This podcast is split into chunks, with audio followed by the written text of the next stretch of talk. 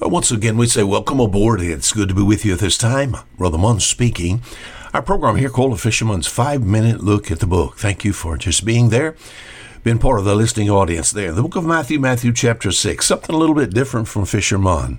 I've been involved since 1984 in missions, more so than ever before, even though in the pastorate doing all this time. As far as missions is concerned, what I've found out, the mentality of people as they look at missions is completely wrong. Sometimes when the pastor says something about missions, uh, the individual said, Well, I know what he's trying to do. He's trying to get me to give more to missions. Now, that's not what missions is all about. We've looked at missions this week as an investment, a completely different attitude and view. It'll just it'll just change your uh, if you can look at it that way. Uh, it'll completely change your thoughts about such. Matthew chapter six I read verse 19. Jesus is talking about uh, where our investments are. And he said this Lay up not up for yourselves treasures upon earth.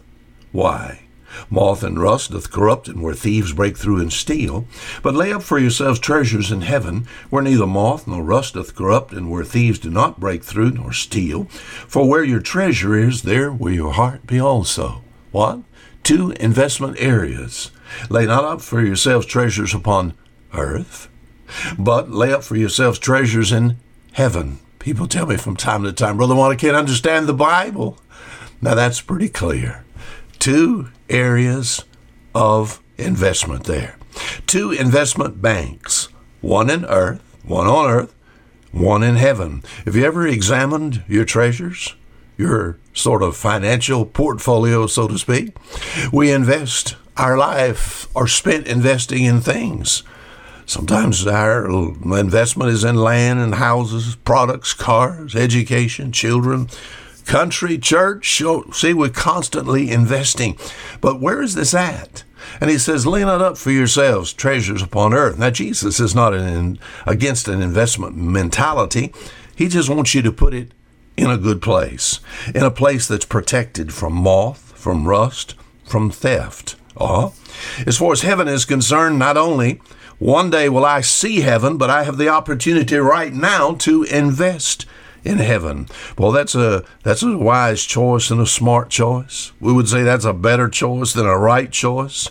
I can't take it with me, so I send it on uh, before, and it's protected by the FDIC. That would be the Father's Deposit Insurance Corporation. The problem is we can't see our investment as it's stored up in heaven. For that being true, most people want little or no involvement. It's called delayed delayed gratification. What I'm going to say you you can see somewhat what uh, you've invested in heaven. What are you talking about, Brother Mon? Well, Jesus is our best financial investor, right? So I want to say from time to time you just need to pull out the book. What are you what are you talking about? Jesus constantly, as you read the Word of God, gives you the best financial forecast, or what we would call insider tips, so to speak. As you read the Bible, right here in Matthew chapter 6, he gives you real good advice here.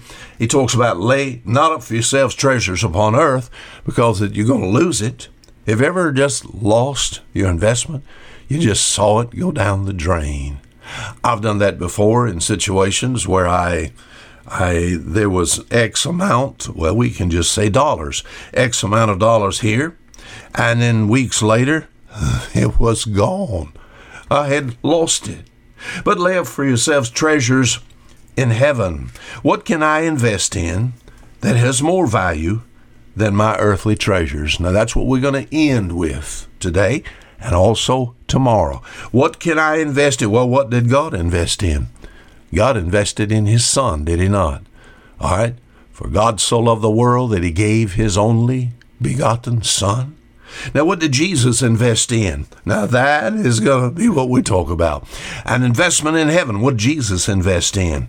But God committed this love toward us, and that while we were yet sinners, Christ died for us. Christ invested in the souls of men. What is missions, Brother Mon? It is investing in souls because people last forever. Now until tomorrow, Fisherman just asking, where are your investments?